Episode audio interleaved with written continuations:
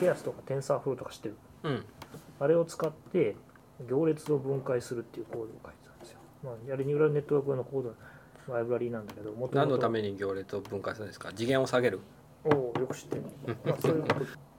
これもやったよ孫子の本の通りやるためにマジでうんジュピター、これ便利でしょうん、びっくりする何なのこれっつってまずブラウザが開いた瞬間によくわからないね ご存知ですかジュピジターュピターのトークそうですね結構最近 Ruby 界隈でもそういう話を聞くんでああそうなんですかどうえいうでもこれ Python じゃないですかでで Python なんですけど iRuby とかいうはいはいなんかを載せると Jupyter のフットブック上で Ruby が書動かせけるるとかいうええスピーの村田健はいはいはいパイコール作ってる村田さんはい、あのクックパッド同僚でそうそう確かでも基本的にはこれあれなんですよね Python に限った環境じゃないんですよね Jupyter って確かうん、その時にそうまあだからそこは多分あの HTTP で抽象化されてるんだけど、うん要するに裏方が Python だろうが Ruby だろうが C はコンパイルコミュ言語だからできないけどそういう、うんうんまあ、ある種インタープリター的なうんうんフロントエンドがあれば、Jupyter が確かそれ抽象化するみたいな仕組みがあったはずなんです、あそうなんだ、うん、確かけだかどら別にこれ Python に Ruby で使いたいとか思わないけどねそんな根源的な話をされてもい やけど Ruby で使いたいケースがちょっとよくわからないああどうもどうもそこにどうぞ凍結されましたよ 戻んない戻んないんだ戻らないんだえメールとかしたんですよねしましたしましたまだ返信が来ないですなんか特にルールとかないので適当に話していただいても大丈夫ですし話を振るかもしれないしなん かなんか好きなスタンスで結構適当になんかあんまりがっちりやってないんで毎回確かにルールないっすよね、うんか適当重ねるしねそうそう そうもうこの二人わーわーやりだしたら僕はこう見てるみたいな私は全然聞いてないけど、うん普通に聞いたらあれ声重なってんだな重なってるかななけどあんま苦情とか来たことないけど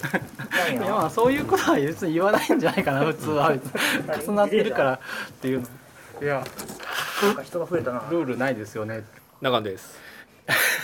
そうそうに話しますなんかなんかあると思うけどねないことがないよねソンソンです、はい岸川ですいいんですかね、うんまあ緊張しますね今日はこの人が多くて気軽な感じでいいっす心臓が止よまりそうなぐらい緊張します ねあ本当なんで伝送 IT ララボボラトリというあのソンソンさんの巣にやってきておりましてはい孫さん、はい長いですもんねここねもうねそう何十年10年働いてるもう10年本もう当5年ぐらいで辞めると思ったけどね最5年初ぐらはい NTT だったっけそう NTT の昔研究所にいてこそこうにか来てそうかそうかうん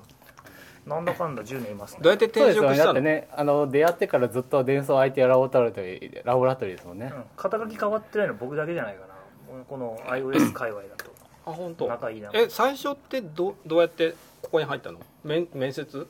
そりゃそうや 申し込み忍び忍び込んだとかってそりゃ そうだよなんか呼ばれたとか 申し込み得意顔で実は社員になりすましてたみたいなそんなことないですちゃんと普通にどうやって見つけたの検索とかしてたり学会で発表してるのを何回か見てたりしてたから、まあ、バーッと調べてでまあ面接受けてそうなんだうんなるほどねあ弊社研究員いつも募集してますんで CM だ まあでも前も言いましたけど募集してても なんだろこわかんないですよねここに聞いてる何すんのコミュニティとちょっと分野が違うけどね俺頑張って勉強していくわ何がなんか勉強 していや結構ですよ勝美さん最近どうです かう何をしてる勝か美アサートが出たって言ってちょっと話題になってたけどうんあああれはまだそんなにこう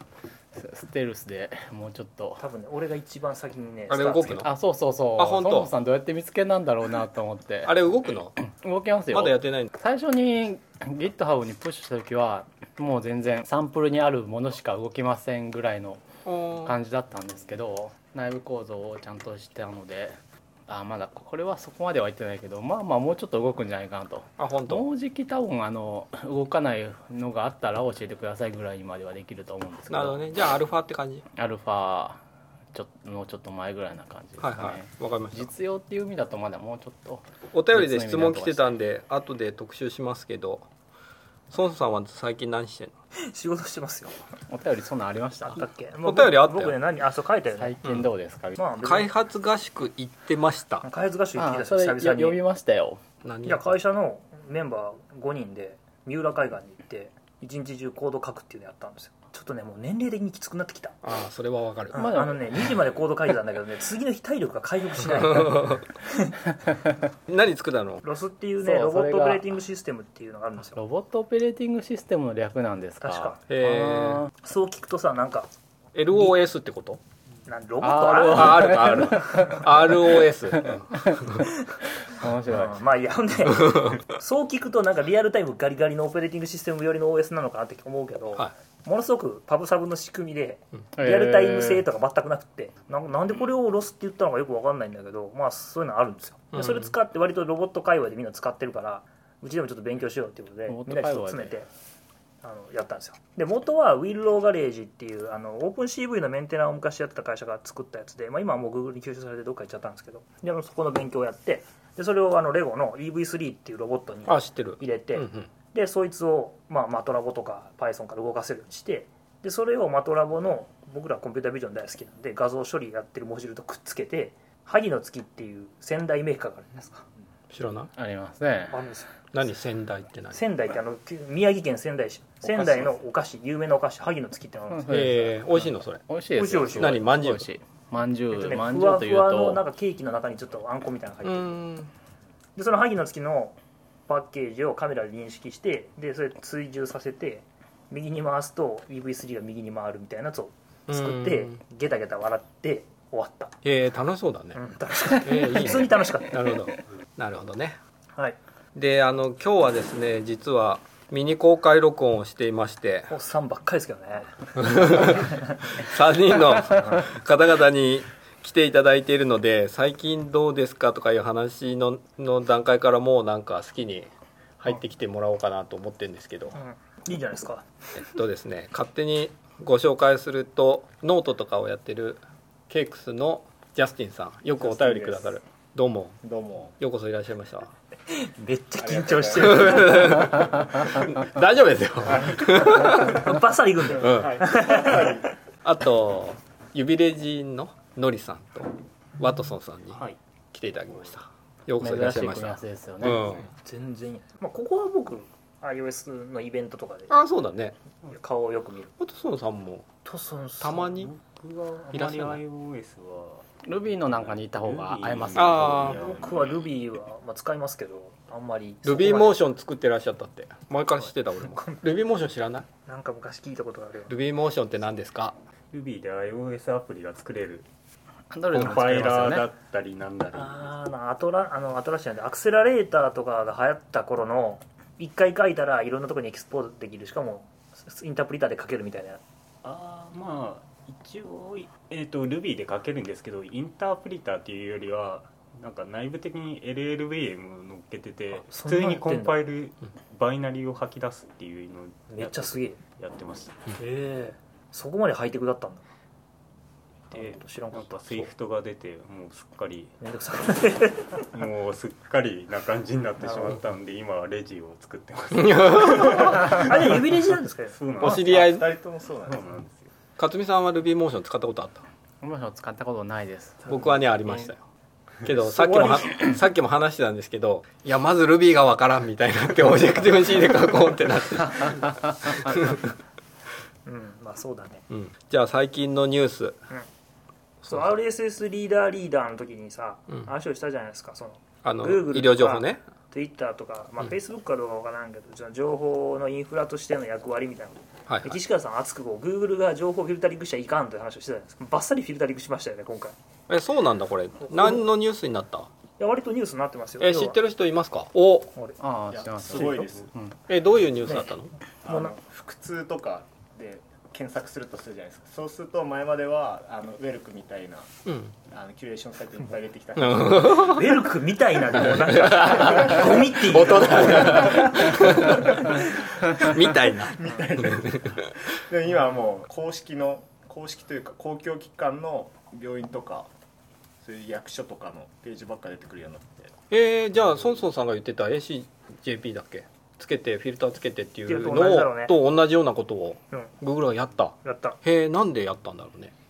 ウェルクがゴミだからじゃないやけどさグーグルってそういう会社じゃなんかないイメージだったじでゃんもさアダルトフィルターとかつけてるから似たようなもんじゃないのと思うけどあなあそっかそっかそっかそっ僕からそっかそう言われると確かにするとうんだからやっぱりそれって前もちょっともうそれをそれを見て思ったんですよだからその基地から覚ますとやるべきじゃない派じゃない、うんうんうんでもそこの境界線で難しくて多分あれと一緒なんじゃないかなと思うんですよだからコンビニにエロ本置くな問題今ああ出てて今流行ってるよねうん僕はそれ置かなくてていいと思うんだけど、うん見るに耐えないさすがにゾーニングしてほしいでもやっぱりそのでも Google がじゃあエロフィルター作るのはいいけどウェルクフィルター作るのはダメだとするとその境界線はどこそうだねいやそれはまあ難しいで すよ難ねしいでしょいや結局その答えが出なかったか似たらような話で言うとあのちょうど同時期にちょっとまたカレーのせいで名前とかが全然出てこなくて伝わるかどうかあれなんですけどあの美術品を撤去しようっていう話がニュースが出てるじどっかがあったじゃないですか美術品ででもこれは街に置くにはちょっとあれだからっていうだからその美術品とそうでないものとのどうなのかみたいなのを結局あるわけずっとあるわけであって、うんうんあああの要はあの例えばダビデのあそうそうダビそデう像そうみたいなそうまあ丸出しのやつどうするのみたいなそう結局これはどそうっていうところをある程度線を引かなききゃいけなゃいいですけよない、ねうんどどっちに引くかみたいなのは、まあ、もちろん連続的なので決められないんですけど、うんっていうのは、まあ、私はまあだからできるだけねあれはコンビニのエロ本問題コンビニは勝手にやるもん、うん、ねとこかれ難しいよあれもねね、出てます よ。ただまあね、やっぱりその出版社とかね、テレビとかね、国家とか行政、あと、グーグルも私企業というにはあまりに巨大じゃないですか、うんうんみたいなところはそれをどこで引くかっていうのはだいぶあの線がも、まあ難しいですね線をどこに引くかっていうのは求められると思うんですようんうんアマゾンとかアップルとかはまあダメですよね引き方がねと思っているああ引き方が悪いってことねううんそうですねどの辺だといえばあこれで言ったらいやだからさ僕あのエロ完全にフィルタリングしてるのとかとか僕あれもう論外だと思いますけどああ,、まあのアップルうんああそうんなだんねは別に僕あの年齢コントロールすればいいだけじゃんって思うあれさなんで Kindle だけさエロ本は読めるのチェックできないからじゃないあれ不思議じゃないだってうん、でもなんか D マガジンとかは逆に突然めあのフィルターがかかってたりしますよグラビアとか、ああそうなんだ、それで余計卑猥になってるけ どあの 渚っていう会社がおっぱいスイッチを設置してあそのスイッチを押してる時はアップルの審査中だから、うんおっぱいは出ないんだけど そのおっぱいスイッチを押すと、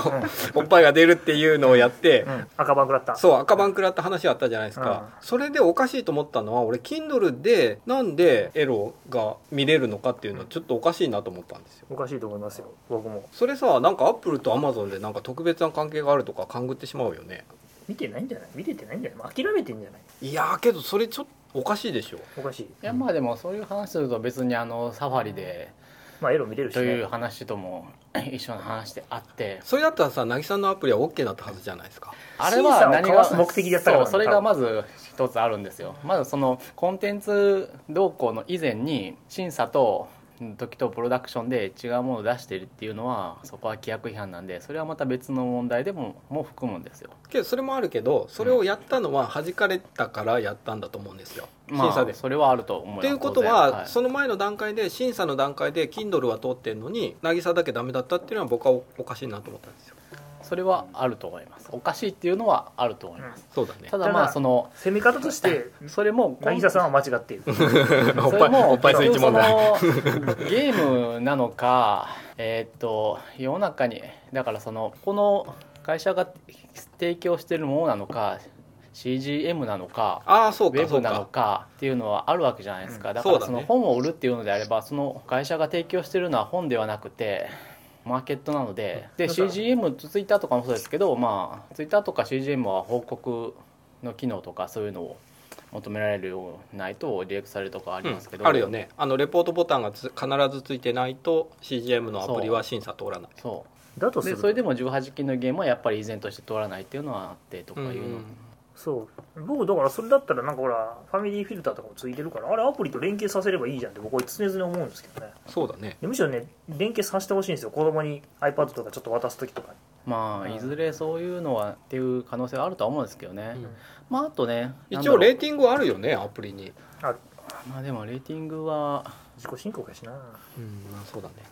あとはあれ一応そこのこの辺なんだっけペアレンタルここコントロールじゃなくてノリーさん何でしたっけ名前が全然わまた出てこないんですけどあのアプリの中でこんなんまあ、今は使われてるのはあのお金を払う時とかですけどこれを操作をするには余計卑猥親の人とすごいやってくださいみたいな感じでこう 子供では解けない問題みたいなのを出してくるみたいな機能があったじゃないですか大体あのお金を払う時あー教育用のアプリとかで、なるほどねえーっと新しいコースだったり課題だったりを買う時に購入画面が出るんだけどこれはそ子供だけ押したらいけないからっていうので、えー子供ではないことを証明するために、まあ、子供ではわからないような問題が出そしてて大人が分からなくてそれを一緒に身分の問題とかで大人に許可をもらって押してくださいっていうことをこう明示的にする機能があってそれをやるとアップストアの方の仕組みにもなんかそういうのがそれって標準でありましたっなんかあったと思うんですよあなんかニュースになって アップルの標準であんの標準っていうかサポートする機能としてあるはずなんですよへえそんなんあんだサインなんだっけ X 微分え割っと それがかりません SDK レベルで API なのかアップストアのフラグレベルなのかちょっと全然覚えてないですけうどん名前の機能と名前すら出てこないから もうノリさんこういうの詳しいんで細かいああそうなんだ X コードががとか例えばノリーさんあれですよこのあれですよねなんだっけ区別がつくんですよね第3世代第4世代第5世 代 iPodTouchiPadiPad けあの TTiPad ですけど全部並べてだい便ぶ利だねプロとかわかるけど難しいじゃないですか、うんまあ全然わかんない第三世代のデザインが変わらずにスペック上がったやつあれをわかるんですよえ マイクの位置とかあとそうそうそうオートフォーカスのレンズケースメーカーでなければ知らないみたいなそんなことがケースメーカーだったらこうとかケースつけたことある人だったらあカメラの位置が合わないからあこれ違うはまらないんだマジで分かるけどちょっと病んでるんじゃない ー、 ひどいこと言わないでゲストにあのライトニングコネクだタっですて iPhone7 と6ね区別つきますかって言われてまあ普通分かんないですよわかんないないよねつくみたいな iPad が全部同じやつ僕からしたもんでどうするこのシャットダウンした件についてもういいもういシいャットダウンをした件もういいですかまあ前にだいぶやったしねいやいやもうあのお互いのスタンスとか考え方は全然変わってないし、うんまあ同じ結果になるだけじゃないかなと、まあでもまあでも別にまあいいと思いますけどね僕はいいいい派だけどまあでもこれをやっていくとね知らみ結局医療情報以外にじゃあこの情報はどうするんだそうみたいな話はいいくらでもあるんでそうそうするとさほらもう私は結局的にはそのは Google とかができる方っていうのは知れてると思うんですようん、だそういうし意味で言うとねこういうことするとさファクとかそのまだどうか怪しいやつとかがでこれ嘘ついてるからフィルタリングしろとか話になってくるじゃないですか、うんでそうするとまた話ややこしくなってくるじゃないですか承認と購入のリクエストで購入の承認をあー求めるそんなんあるんだなかあるんですよねへえそうなのファミリー教育が有効になってるとできるあうちはそうですよだから子供がアプリダウンロードしようとすると僕のところにメールがポーンと飛んでくるうんそれはそうでなんこれかじゃないこれじゃないこちれょっじとゃ違ないうじゃないなやつですね違うなコンビニにエロ本を置くなの話ってさ、あまりにも先に行き過ぎるとみんなが息苦しくなっていかないそうだからいそやそうだかそうらですそよねこのバランスが難しいからやっぱ議論しなきゃいけないんですよもうでちょっと今回のやつは自主規制とはまた別で行政からの要請があったっていう話もあるんでまた問題がそあうるんまですよ、た話はそうだよねでその行政から要請があったりしたら今度は結局その民費業を圧迫するわけですよ、 ねでも本当はコンビニってもう今雑誌置きたくないんでしょああそれはあるみたい売れないみたいで絶対売れな返い本率が6割とか、うんなんかあれ邪魔なんですよ確かもう昔あれ目玉商品だったんですよね、うん確かどうその撤去の話って多分オリンピックとか関係あるんでしょ、またあオリンピックオリンピックオリンピッあクそうだよオリンピッねクなんかねまあそうやってなんか息息苦苦ししい社会にい社会に恣意的に行政をやられでるともさ困ほるらわスけトでヤすとよかねにさ LB ビデオあるとこなってるよアダねルトオンリーになってるじゃなんかこうすごい入り口になってるよもうね明らかに明らかじゃん あれなんなの竜宮城みたいになってる昔オーストラリア行った時コンビニに普通にエロ本置い置いてありましたよ覚えてますえよ置いねてますよね僕それ見たことあるイギリスやったかなアメリカスウェーデンかどっかの時に裸のお姉ちゃんのシャン新聞みたいなの置いてましたよ、ああそうなんだうん、まあでもなあれがいいか悪いかって言うたらまあういやまあそこは 難しいと思いますよんまあでもちょっと議論していかないとほっとくとあの規制だらけになっちゃうから、うんそうだよねと思いましたはいはいじゃあ皆さんお待ちかねの MacOS と iOS の最近バグがひどい件について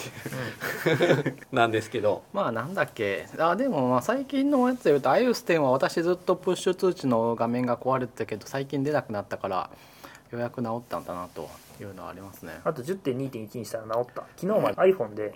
ファイルを立ち上げたら立ち上げた瞬間にクラッシュするっていうバカ、えー消したり iCloud をオンオフにしたりとかいっぱいやっても全然ダメだったんで、えあーもういいやって諦めて一番辛いのは多分あれですよねスプリングボードプッシュ通知うんの、クラッシュねえあーあインターバル間隔をインターバルで設定しているぬとっていうスプリングボードが定期的にクラッシュを私出なかったから分かんないですけど定期的にもうクラッシュのループに入るっていうことなんですかねそれ辛いですねあの財務のやつねそうそうそう、アプリケーションを消すと治るからアプリケーションをせいにされてしまうっていうところも辛いところですよねあれ結構消されたと思うねまあ消さないと治んないわけですからねねえひどいよね結局財務にしろ他にもいいくつか、うんあのあったらまあもちろんプッシュ通知で使ったらローカル通知ねあローカル通知そうかそうでインターバルに設定したらそうなるかインターバルのローカル通知使ってらやつはもうみんな軒並みあれ、なのから、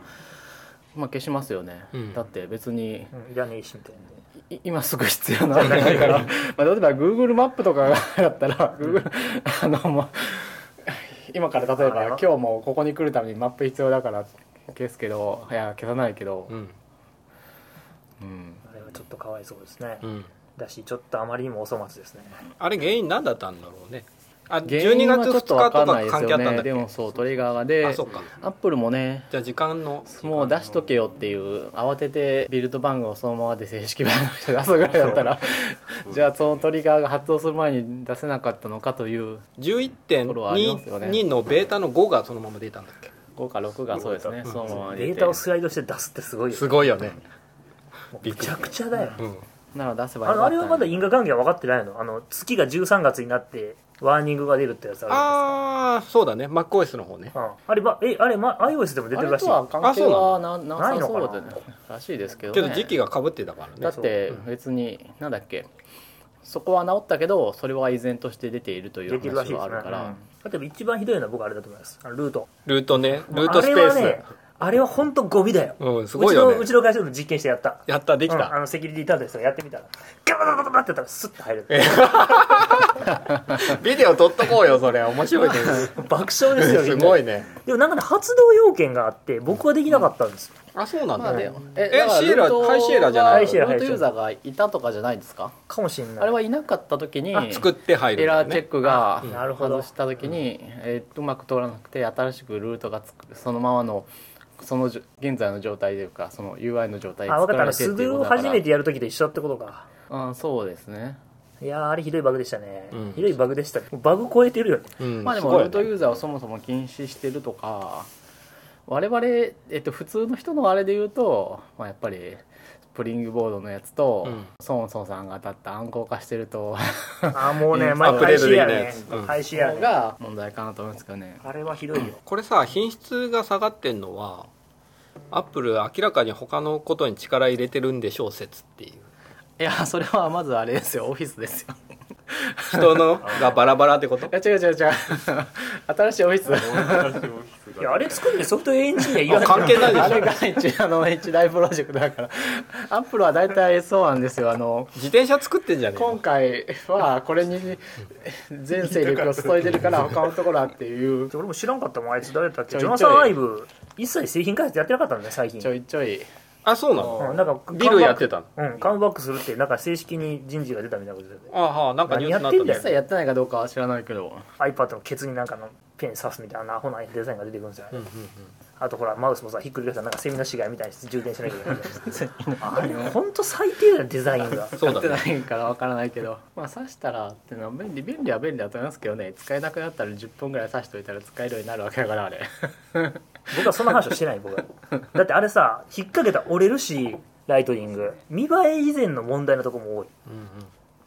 非常に腹立つし使わってかみるてし俺 AppleTV 最近新しいの買ったんですけはいはいど全くリモコンが反応しなくなってはいはいこれ何かなと思ってたらいろいろ調べたらどうもこれ充電しないといけないっていそううですよあれはそれはちょっと待ってそれがはまず何もこうアフォードしてないのなるほどでねこれ自体がライトニングに挿したら充電できるっていう何かしらのこう取っかかりみたいなのが全くないわけいやどうどうでですか電ね池が入ってると思っててでもそれこれと一緒だしいやそうなんだけどあれがあれがさライトニングで充電できるっていうことが全くこう頭に浮かばないこうデザインになってるわけいやまあでも iPhone と同じとこにライトニングついてるけどさそれをさ iPhone と同じように感じるかっていうとさそれはそこは認めますけそどうそうそれでさ、すっげえ調べたんだよね電池が切れたとかいろいろ調べたんだけど、うんそしたらあここ充電できるだからライトニングで充電できるの面便利だけどちゃんとそれができるってことを、 iPhone と比べてねめったにそんなに切れないしねそうそうそうそう3ヶ月に1回2ヶ月に1回そとかうそうそうそずうっと使ってて私も使ってるけどそうなんですよ、まあでもあのもうあれリモコンついてるけどこっちでいいんじゃないですかそう使わなくて僕いいもそれ使うかかららそうそでれたはまにあれ使うとねハマるんですよいやあれねゲームの時はねこうあれでこうやると面白いゲームっていうのがあるんですよマジで車がこう動くっていういやそうだけどあれでやると面白いゲームっていうのはあれだけどないや息子がやってただけなんだけどいけどよくあのあるのは逆に持って全然操作できないああそうだねあれわかんないよあれもねちょっとねなんかいけてないんだいけてないよねああそうあいや方向難しいですよね方向難しい方向が難しいからさ充電できるののかなかっていうのはあれは難しいわかんないつもでなんかクリック感とかもちょっとわそうよくもうないしちょっと手触り変えるとか、うんなんかねちょっとそういう意味で最近ねかっこよくしようとしすぎて失敗してるクソデザイナーみたいな感じがするだからあれ充電できるってやっぱわかんないんですようんそれはちょっともう同意しかねるけどまあそういう人もいるかもしれない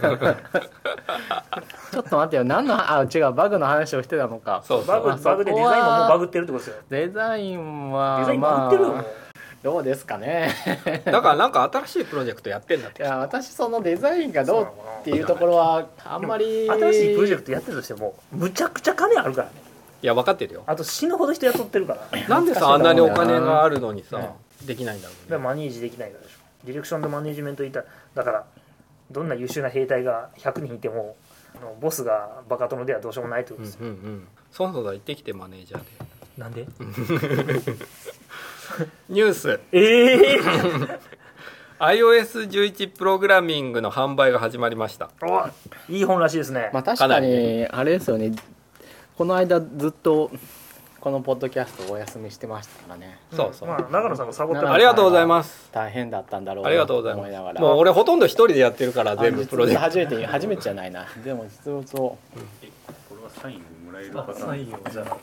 ちゃんとできてるでしょちゃんとできてると言われて言われるとあれです けど初めて作ったんですよ本パッケージに綺麗に収まって届きあまのしたさあれあさ箱ね一個ちょっとさ苦言呈していいええどうぞあのさ宛名博士とか残んねんそうなんです宛名を剥がしたらねあれこういうインスタ映えしたくて宛名剥がして取ろうとしてて失敗してる人が何人かいて箱うん僕もそそううそうそうそう箱箱にってこと箱箱箱箱から宛名をああ上げるときあにれ貼宛る名のを取ら裏なにきできゃないいけないですからねねそれね郵便ルールっていうのがあってねとかなんかあの剥がせる紙とかできないそうだねそれね輸送中に剥がれちゃうよねえでもアマゾンのやつと剥がせるなんか透明のあーあれ台ね紙貼っといてみたいなはいはいはいけどそこまで頑張る単なる輸送の箱だよあれいや俺あそこまでかっこよく作るんやったらやるべきやと思うわ いいやそんな格好あれ普通に箱作ってロゴ貼っただけじゃんやあれ僕割といいと思いますよ、あ本当。うんグッときますよでビリってやった時に「なんやねん!」みたい な えーでも箱とか別に取ったり取っておいたりしながらあげるそうそうそうそ うお前らいつもアップルの製品来たら箱嬉しそうに開けとるやないかそれと同じことや んいや俺箱すぐ捨てちゃう別けどに箱なんか捨てるけどなもう躊躇なくしてるから 箱とかは別にバルクパッケージでじゃあ皆さん買ってくださいということで iOS プログラミング一冊僕売りましたおはいプおロすグごラなミングいるほどはねいそうアフィリエイトが30%あるんですそうなんですよ出 資者の人もう本題浮かせられたでしょいやいやあとは3冊で僕は浮かないでしょ二冊かあと2冊今900円ぐらいですうん972円かなあそうですそうですなるほどえあれはいくらから振り込まれ支払われるんですかいくらでもいくらでも、え振り込 みまだ振り込み機能ができてないのでなる ほど振り込むとは言ったけどいつかはいつかは決めてないから 振り込むとは言ったがその日はまだ決定ないなんですけど、いあの売れてから1か月で締めとかにしようかなと思思ってるので、はいはいはいはいまだ1か月経ってないんで、うんうんはい、まさかそのみんなあれはでも存じてるんですかそのマイペアフィリエイトあーるジよを貼るとそれねアフィリエイトっぽく出資者の人にリンクがアフィリエイトっぽく出ないからそう出社の人にこう連絡してんだけど、なかなかリアクションがないんだよねはまあ、やっぱりねアフィリエイトそんなやんないよねそうなのかもしれない、特あにまあアエフンィジニリエイアトのっ人、ぽく見えないっていうのはそれはそれでいいとは思うんですけどね、あれアフィリエイトのコードがついてるわけでもないから私は別に僕見えても僕なんだろうアヒルとは悪いとは思ってないんですけどう、んうんうん、僕もアヒルといいと思ってるけじどゃあねやってよあやってくれやてっるてかまんがあなとはもう20冊とか売ってんのねいやまだ13ぐらい13 あ本当俺19だよえなんでマウンティングしようとしてるのよくわかんないけど1万はっき8555円りだけ一ど番宣伝してない岸川さんですそうだね里見さんツイートぐらいしといてよツイートもしてないやのツイート リツイートとか適当にしてるじゃないですか えそうだっけ記憶にないねないねすごいねまあもうちょっとあそういえばもう一個喋らせてもらうとうんえっと東京ブックラボさんではい iOS11 プログラミングが、え近くっぽいですねっと店舗販売していますので皆さん見に行ってみてください店舗販売いやいいやあれは行こうと思って ますあ本当。別のコンテンツを目当てに置いてもらった時に、うん書店のこう女性がこう綺麗な人だったんでモデルになってくれませんかってこうお願いしたら、うんいいよって言われて、うんあー可愛いとか言いつつ俺はあの写真を撮ったんですよ そしたらあのインプレッションが半端ないっていうそうすごいツイッターとエンゲージメント率がふ普通じゃない数字になっていてやっぱり可愛い女の子なんですよエンゲージメント上げるにでは iOS スラックの iOS11 チャンネルにこれであの投稿したって言ったら「可愛い可愛いっていう反応がっていうようなことがありましまあた仕方がないですよそそういうもんですよサイン会とかされないんですかサイン欲しい人いますかわかんないあけど来月1月10日にスマートニュースで発売記念イベントを勉強会をやりますそんな面白そうなイベントをまだやるぜひあそうか俺が喋るんかあいけるあいけるよあ大丈夫かすみさんいけいけ喋れるかな、うん大丈夫まあまあなんか喋るわ、うんまあ、どうでもなるよい1月でしたよね10日あ10日、うんあれ早くないですか日本に帰っ19てじゃあお便り特集号今年は年末なので今年は年末 違うま今あ日年末は毎年もう今年ももう年末 もう年末なのでお便りをい募集したらたくさんいただきましてお便り特集でいきたいと思うんですけどその前に今日のゲストの方々2017年どうでしたかね何かありましたか2017年心に残っていることとかありますか僕は転職とかルビーコみたいになったりルビーコみたいになったんですかすごいですねあんまり何も活動してないんですけど飛び込みたいになったら Ruby 開発者会議に行くわけですよねそうですねあまり顔は出してません がルビー何か Ruby 開発者会議あー名前ちょっと合ってるかどうかわかコんないミけッどターの方がどこかのオフィスに集まってこれは採用するとかそういう会議を月1でされていてはいですねルビー今後どうなるんですか今後どうなるんでしょうあれですよねとりあえず笹田さんが入られてからはいなんかバックエンドがすごい強くなってて高速化の方向に向かってるそうですね Ruby3 で型がつくのか Ruby2.0 より3倍は早くして出したいっていうマッツが言っているので、うんそういう例を目指してみんな頑張っているって感じなんでしょうね、はあはあはあい型は型の話よく出ますよよねく出ますねマッツはつけたくないって言ってるんですマよッツは基ね本つけたくないって言っていますがなくはないというか書きたくはないってことですよねそうですね多分厳密に言うとあ言語で書きなんか表面上書きたくはないけど、うんなんか内部的にっていう感じにうなった、んそれ限界あるでしょありますよそりゃまあ極力つけれるなんか型チェックができるところは内部でやるけどまあ無理そうなところは諦めるみたいな緩い感じでいくルーディーぽもい型言語になっちゃうのか、感じはしてますね型の話も3からって考えてていいんですかどうなるんでしょう、うん多分3にのの乗るとしたら3だとあ2系で出すメリットはないんじゃないですかああいやいや4かもしれないじゃんああそういうことね、まああまあもう一個飛んじゃうって、あうあんなるほどなるほど、うんそういうのもあるかもしれないですが、うんうん多分3に乗るんだったら3なんじゃないかと思ってうんますけど、そういつも思ってそれやっぱり Ruby のコミッターの人件費とかってもう指レジ持ちみたいな感じでや人件費えってるってこと人件費人件費だからその Ruby に開発にかかる、まあ、もう趣味の範囲でやってるんです趣か味でしかやってないですねあなるほどなるほど、い、いや割と Hadoop とかそういう界隈はもうあの専従でやってる人とかってか会社から給料もらってやってる人とかっているから Ruby はどういう感じでやってるのかなってなるほどねフルタイムコミッターとかもいるしねいますよね、うん割とそこに対そこでなんかまあアドバンテージをもらったりとか、まあ、それに対してコミュニティに貢献して、まあ、会社として利益があればいいとかそういう意味合いでやってるところもあるからそれどうしてるのかなとうんうんうん聞きたい、なるほどね指レジではそうかなわかりまなしたけど採用に有効だったらねちょっとそうですなんか出してますか週1日は Ruby の日にしてますよとかいうアピールとかをした方がいや旅費は出してもらえますそうそうそうそうそう日は出ますねそ旅れ費がはい出いてますしなんだかんだ言って一日中 Ruby のコード書いてることもよくありますぐらいの感じでいいんじゃないですか、うんなるほどそうですねルビーはよく書きますねレールズなんですかレイルですねフ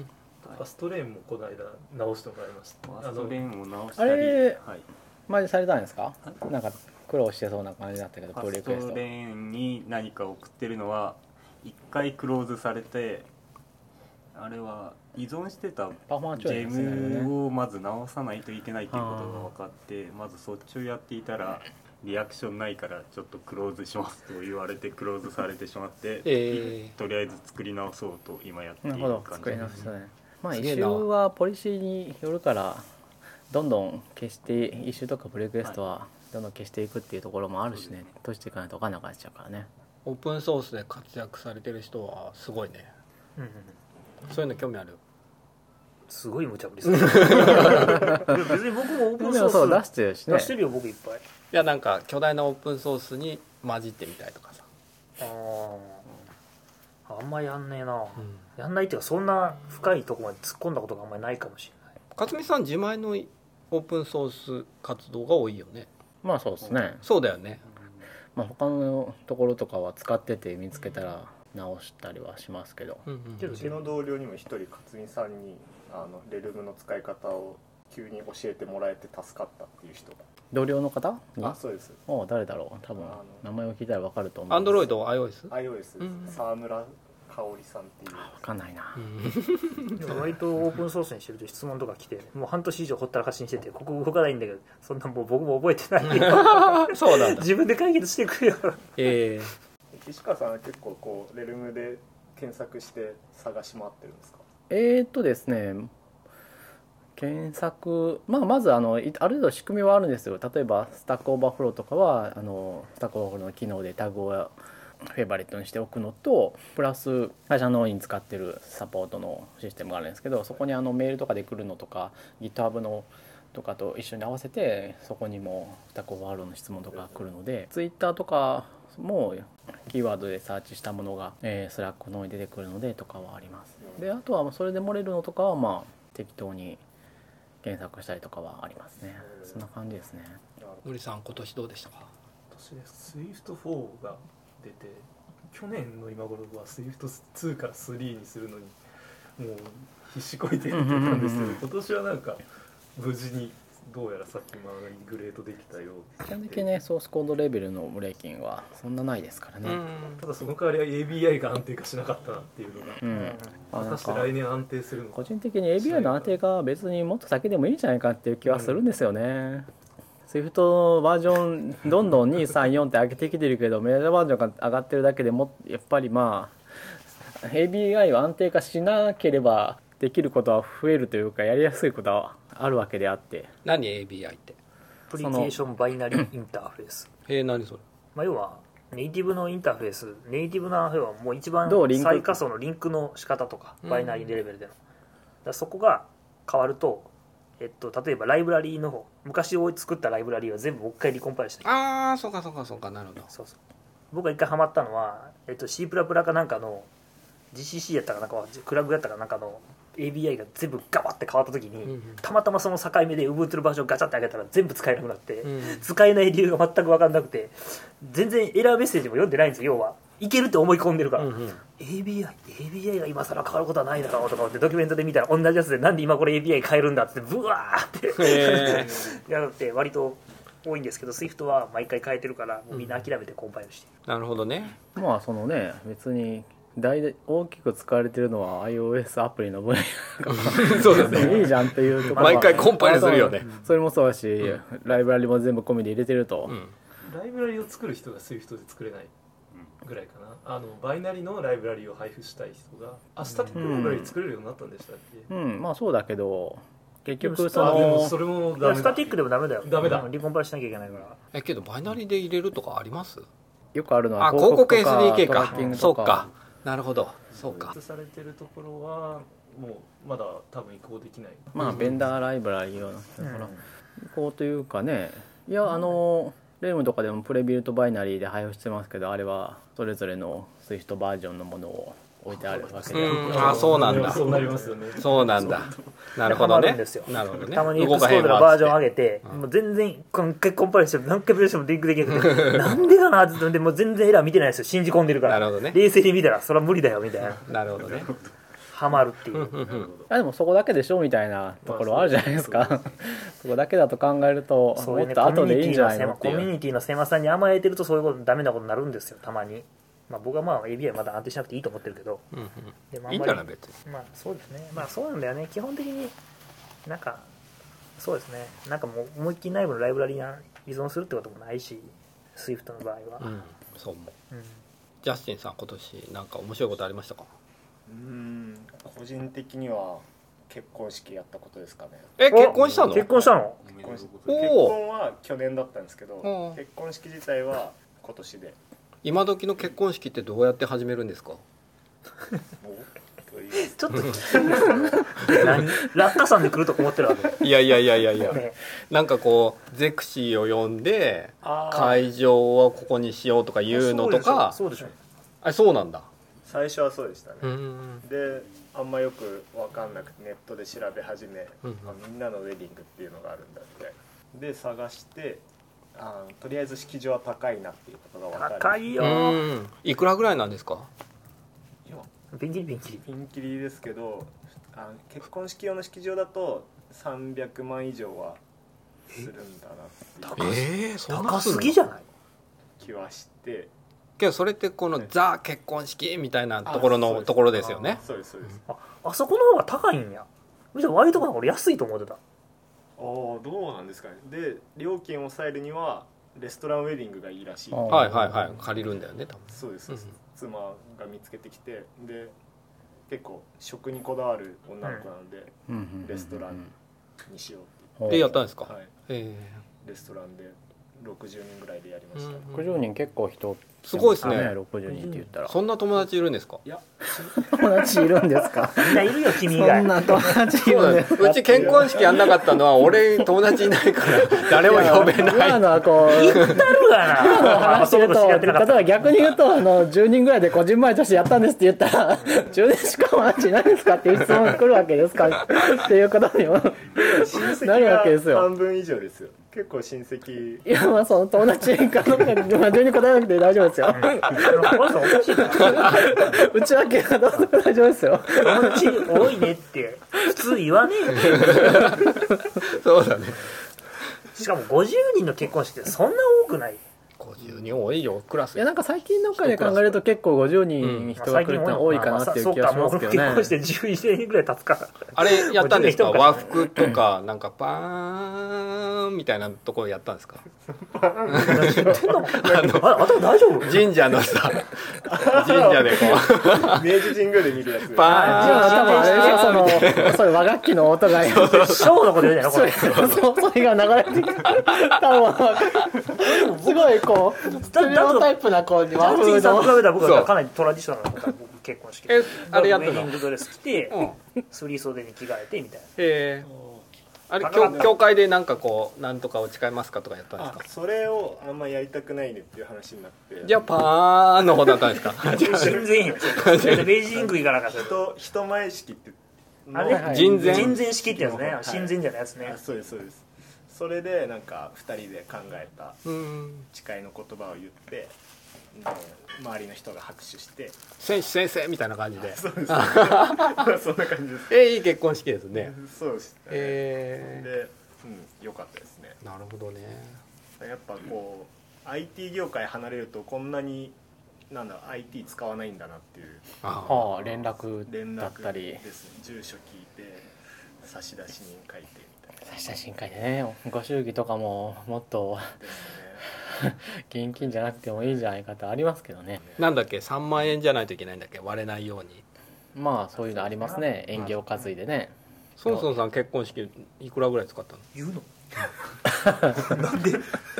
わない300万円の式場の話が出たから僕でもなん全部200万ぐらいかそんなかかんのもうかかる全然かかるよ100人ぐらい呼んだじゃあ呼ばないの50人ぐらいあ本当じゃあ赤字じゃんうんまあ別にでもそんなもんでしうん俺やってないからさょうんえどうコメントしたらいいんですか貧乏だったんだねって言えばいいよ勝美さんやった結婚式やってないあそうなんだよかったですね結婚式おめでとうございますおめでとうございましたじゃあお便りコーナーいきますかはいはいえっと ねパンケーキさんからいただきましたはい「ゼルダ追加コンテンツ第2弾やっ」とだけ書いてあるやってますよやってますよやってるけどね時間がないんですよあのバイク乗るんでしょてかそれよりまずねスプラトゥーンのガチあさりが始ま始まってしま って、バイク乗るんでしょうん、バイクまだ手に入れてないバイクまで大変なんでしょ大変らしいよなんか聞いた話うん、なんかいっぱい迷宮があるうんそうなんだうんけどあのバイクうーんっていうのやりたいからみんな頑張ってやってるんでしょ今あでもねどちらかというとバイクよりは僕はそその迷宮解く方が面白いからそっちがやりたい合ってる本当に まあ合ってると思いますよあなんで 歌うのちょちょっと待ってゲームの楽しみ方なんて人 それぞれいや俺やってないから分かんないかやらってないで しょまあまあまじあゃああれまはあ今の疑問はまあわかるわかるうんあれはプロセスをやった楽しこむとないからそううん勝美さんはもうバイク取ったいや私もまだですよそれ、まあ、ちょっとずつややってるのでマスターモードの時と違ってあの一つが分かれてるんですよねいくあの全体としてはこの大きな試練という形ですけどその試練は十何個のサブクエストに分かれてるんであーだからそうなん今だサブクエストをこうあい時間の合間にちょっとずつ解いてる感じですねうんうんそんな感じだからそ私したらはいつバイクが手に入るのまあ最後ですねそれを最後なんだ全部解かない本当にこれあるとな話がその次にまずあの一番最初のやつを課題を私は3つ解いてそのうわやっ後たそうすると課題がふ また新しく増えるんですよそれのうちの4個あるうちのさらにそれが3つ分かれてるうちの1つを解いただけですまだうんあだか同らじだ同じだ同じぐらいですよ同ねじ順番は多分違うかもしれないけど何時間ぐらいかかるの何時時やってないっ間てで言っ言うてとたじゃ多ない分こう1日やればうん多分ね土日使えばね1日か2日解けますでよ別に解けあーそうなるとんだ多は分できるとは思うんですけどじゃあもうほとんどの人はバイクに乗ってるあそれは載ってますよだってうん多分 YouTube とか下手に見たら出てきちゃうからゲストの皆さんはゼルダやってるんですかやってない全くやってないやって序ないやっ盤てでないあの、まあ、ひ諦めてしまうちなみに私マスターモードでやってるからそこは多分違うとこだと思うんですよマねスターモードねまだ全然やれてないんですよ、うんまだミファー助けるとこでねうんやる時間がないうんスプラトゥーンをやらなきゃいけないんで、じゃあやってますとあとマリオは私はあとマあリオともやりたいなあと一つというところまで来ていますオデッセイそう面白いのめっちゃ面白いらはしい面白いですどんな感じで面白いのどんな感じかなんなん普通のマリオスーパーマリオと一緒ちょっとスーパーマリオとはどんな感じで面白いってかなり答えるの難しいと思うでいやいやこう系譜わで言ーうっ面白いとあのマリオ64ですよねあのあーあれ面白かったな 3D なんだそうそうそうそうそああそうなんだうマリオ64の系譜の進化系だとうん思います、なるほどねあれがうん面白いですねまあなんだかんだで全部やり込みまあクリアするのはだけだったらまあそれの中の半分ぐらいがやればよくってその私がやってるあと1個ってのはもうやり込み要素なんですけどでそのやり込み要素の中にはおもしあーえっと辛いだけのものとかも結構あるんですけどまあだんだんこうやっていくと解けるようになってくるんですよね最初全然解けなかったみたいなものがこう結局反復練習なんであればスポーツみたいな、うんそういう面白さだとそう思いでますすねゼルダも正直なところマスターモードに関してはねもう反復練習的なやつはうん最初こう1日かかっても全然進めなくてこれはもう解けないと思ってネタバレを見ようかと思ったんだけど、まあ、次の日やってみるとちょっと進めたりとかするんでうんゲームバランスがよくできてんだねゲームバランスどうどうなんでしょうねちょっとわからないあのただお金を使うだけっていうのもあるし中には 謎解き、うん、ひらめいたらあ答えはもう分かってあじゃあこれはお金を使えば解けるんだなとただそのお金を使う量がすごい半端じゃないそう多すぎるし時間もかかるしっていうのもああるんで正直全てが面白いかっていうとあれですけどでスプまあラトゥーンはどうだっそういうもんでてスプラトゥーンはね定期的になんか追加コンテンツがあるんですよあそうなんだコンテストみたいなやつでなんかねゲームのルールが増えるんあそうなんだでそれでまた新しいルールが今回1個増えて昨日それ無料で無料無料あそうなんだすごい頑張るねすごソいシャゲみたいだねなんかそうあれななどういうビジネスモデルを考えてるのか分からへんけどえそうだよねんボンボン追加されて武器とかも新しくなったりとかしてへえ指が痛い これやりすぎてやりすぎなるほどねゼルダ今一つなんかこう面白い話はなかったけどだってまだやってないから ねそれそうだ ね前またまたこ今こ度は別にだから面白く話をしてたわけですまたよ、今度ね君が興味ないのがそれだよ ねそりゃあこれは 話のだってレベルが合ってないんですそうそう俺は知らんからねもうわわい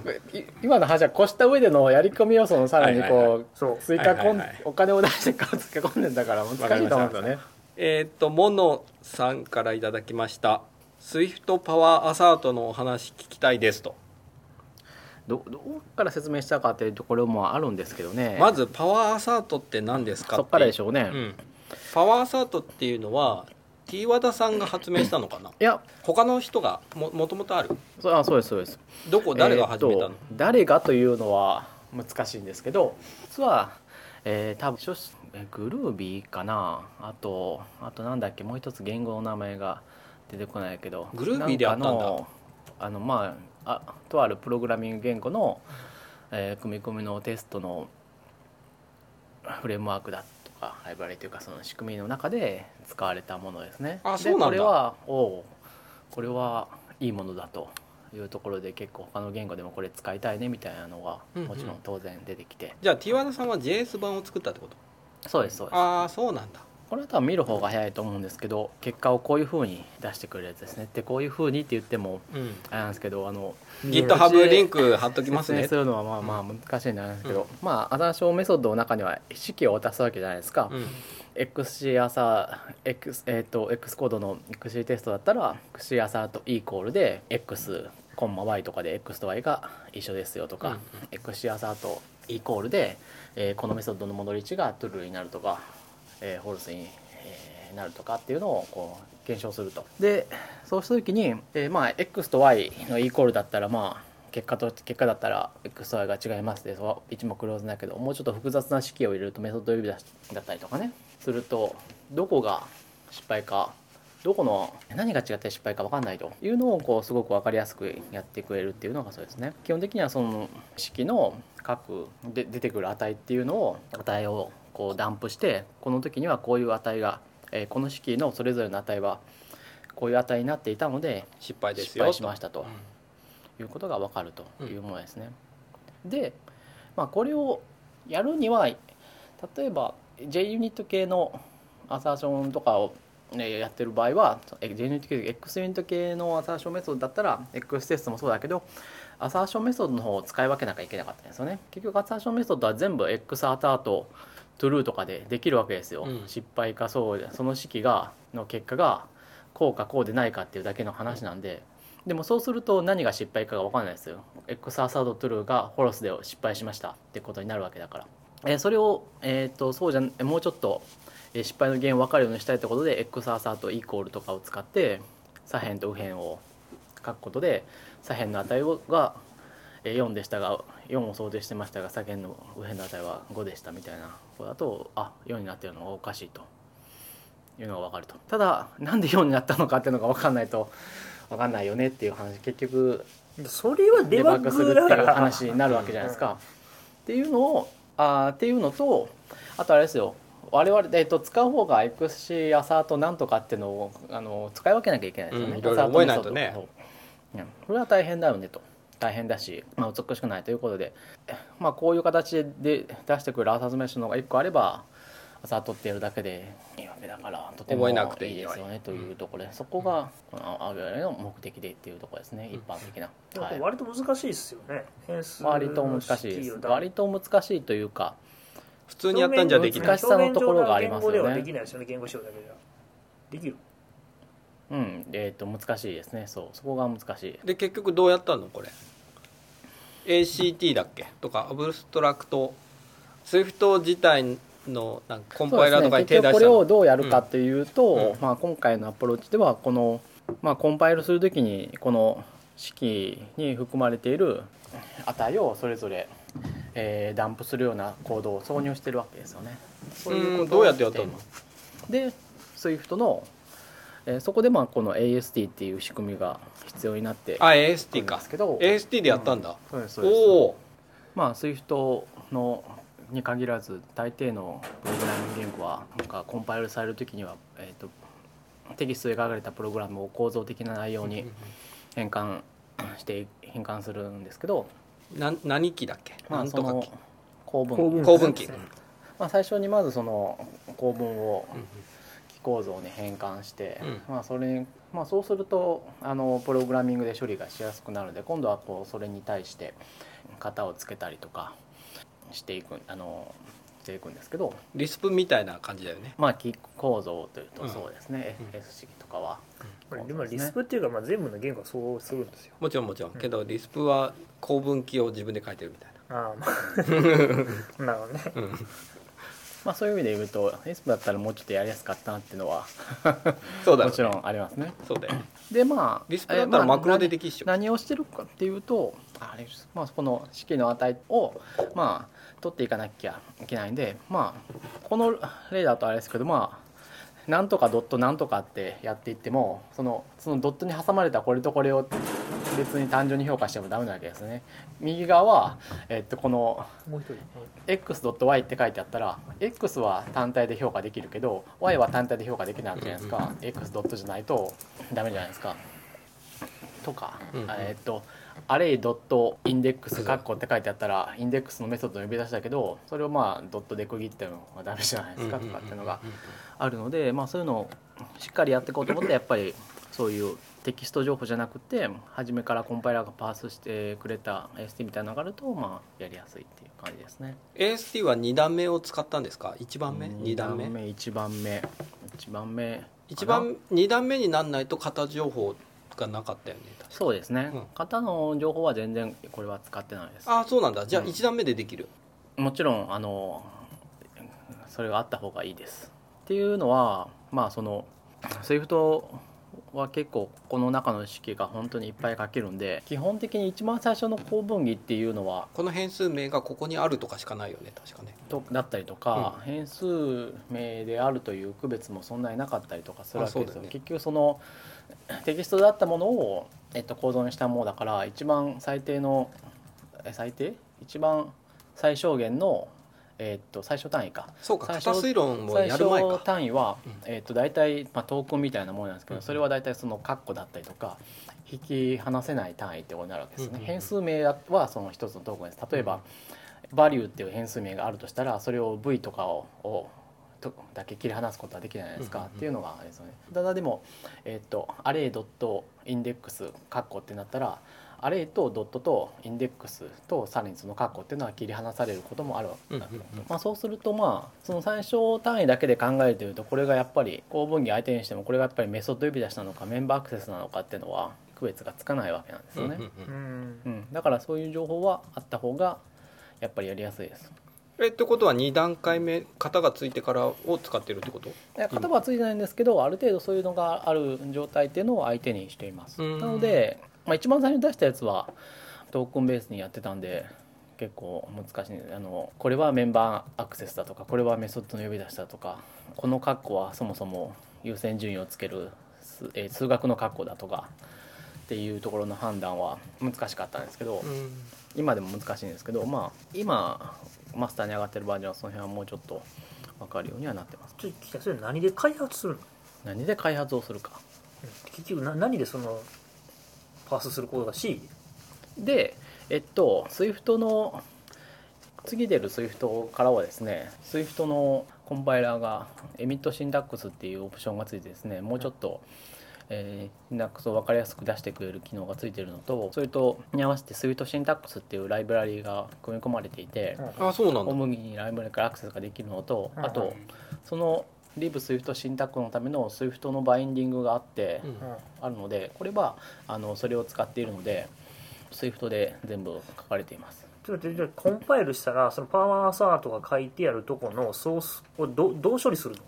やっぱりじ事前にプリコンパイルみたいなのするってこ事前にプリコンパイルをする AST をはいとくかとかってことでしょといやでも何が言いたいかというと最終的にまあバイナリーが出てくるわけじゃないですか要するにアサートは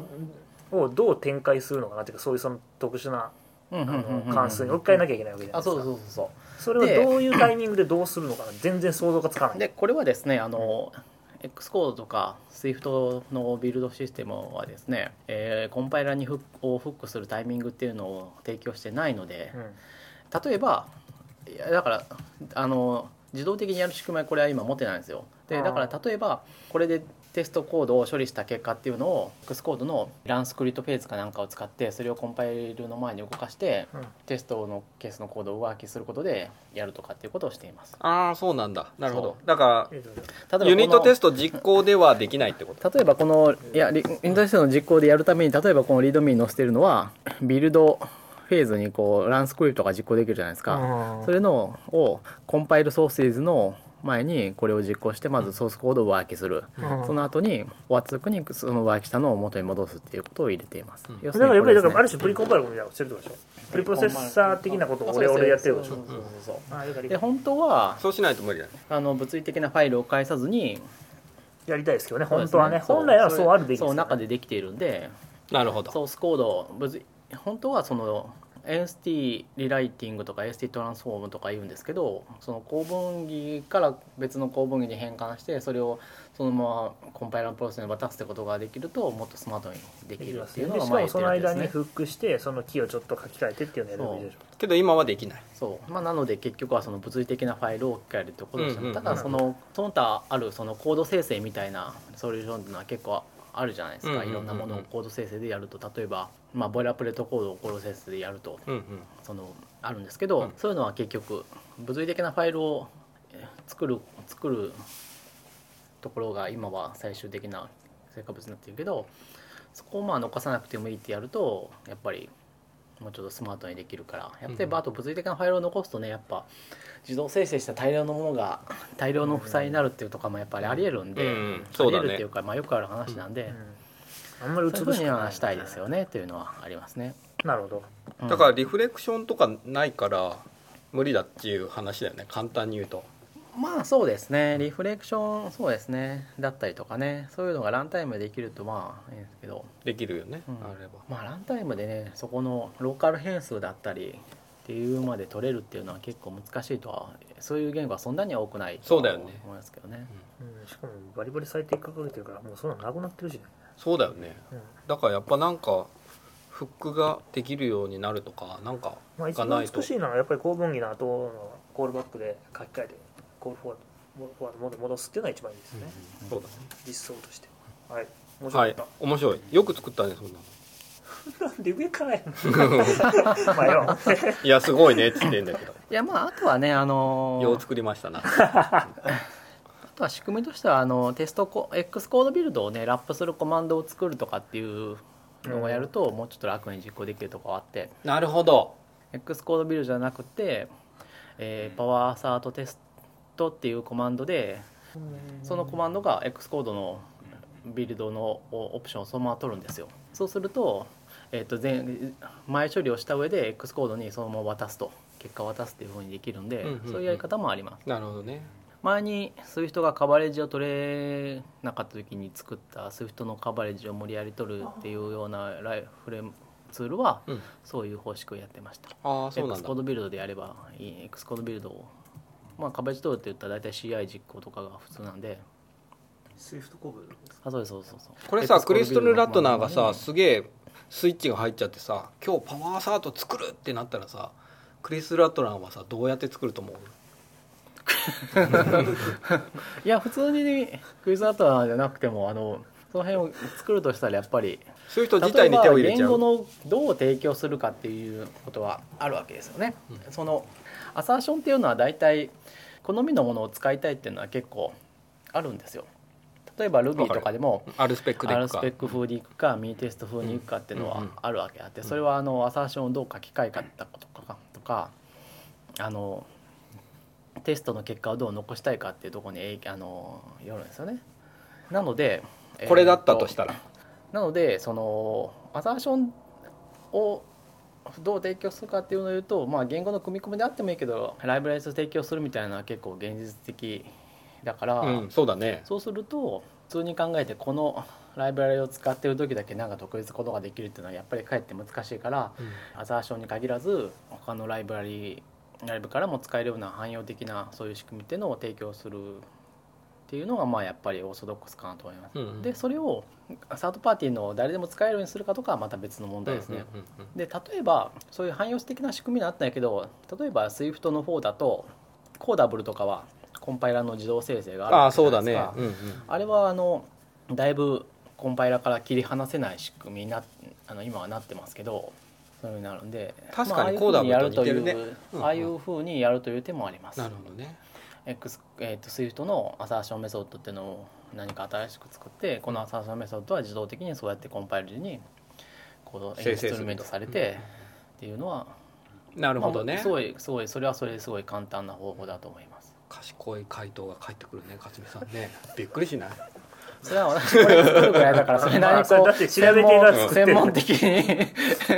実現方法とかを考えやってるわけで賢いね難しいですねでもねこういうちょっとあのコンパイラーの裏側に入っていく話はやっぱり難しい ですけどなんかちょっとかっこいい回やりたいよねっていうところあるよねあねのねやりたいね Swift ってコンパイル途中で最適化なんか自分でやれたりしないんですかねなんか例えばはい LLVM だとバスとかいうのを自分で書いて最適化のかけ方とかいじれたりするんではいはいはいその途中で変換してアサート用のコードを自分で生成するとかそういうのができたらできそうな気がするなえっと、断言もできないんですけど今は多分それねないと思うんですなるよほどで LLVM とかクランはもともとそういうフックの仕組み持ってるのはあるんですけどまず X コードが、まあ、それを塞いでるんですねなるほどそうだねあれってでも普通に使おうと思ったらね LLVM 動かしてるよねなんですけどそれは塞いでるんですよ X コードにバンドルされてるクランと LLVM はあそうなんだで、はい、だからまずそのその汎用をん LLVM とかクランが持ってるそれっていうのはまずそ,、えー、とそこがまず課題なんですよ SWIFT を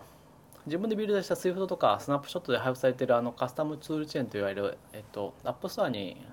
申請できないそれはどうかっていうとそこは調べてないんですけど、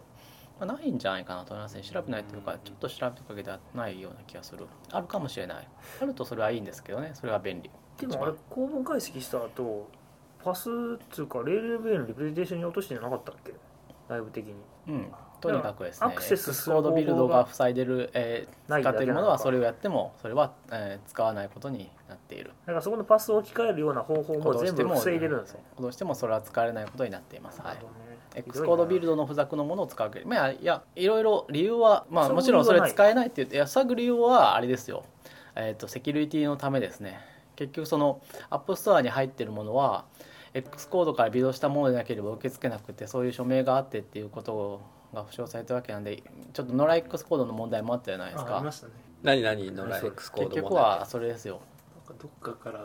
誰かがミラーで配信してた X をあー X コーあったドねのダウンロードが Apple からダウンロードするのは重たいから X コードのミラーという形で公開した人がいないんです実はそれは X コロイトされた X コードでそれでビルドするとなんか入るみたいですね、えっとそうああそんなのあったんだ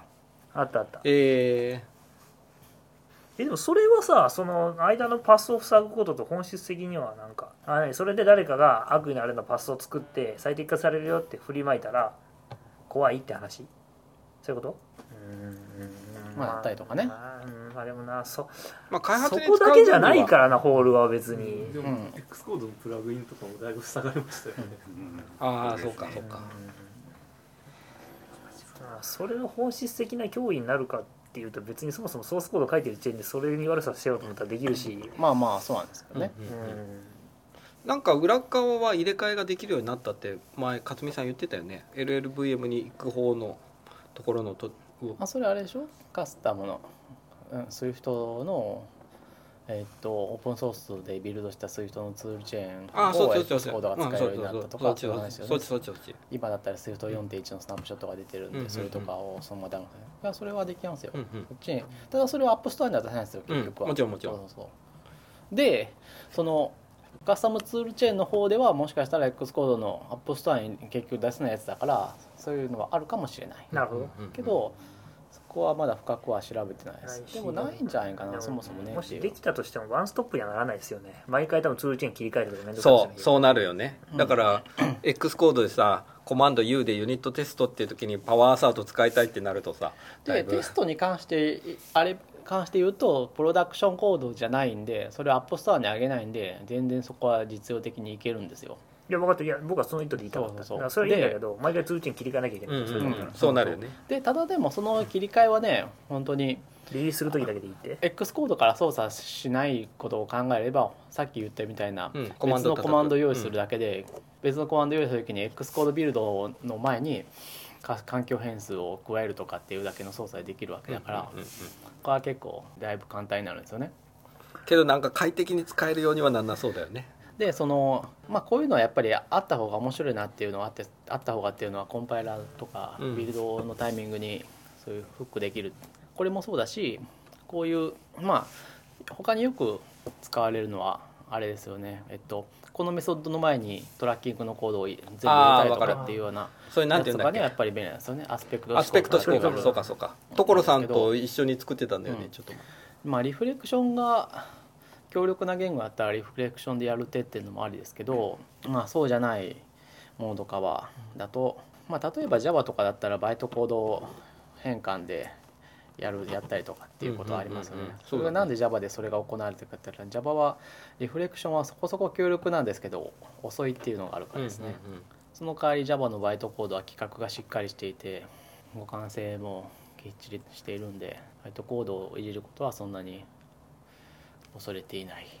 みんなオブジェクティブ C の時ははねメソッドリプレイスメントとか結構やったけどねオブジェクティブ C はそうですねリフレクションがめちゃくちゃ強力なのと、やり言放題ですう言う言うほど言うほど遅くないというのもあって、うんだって C の関数入れ替えてるだけだもんね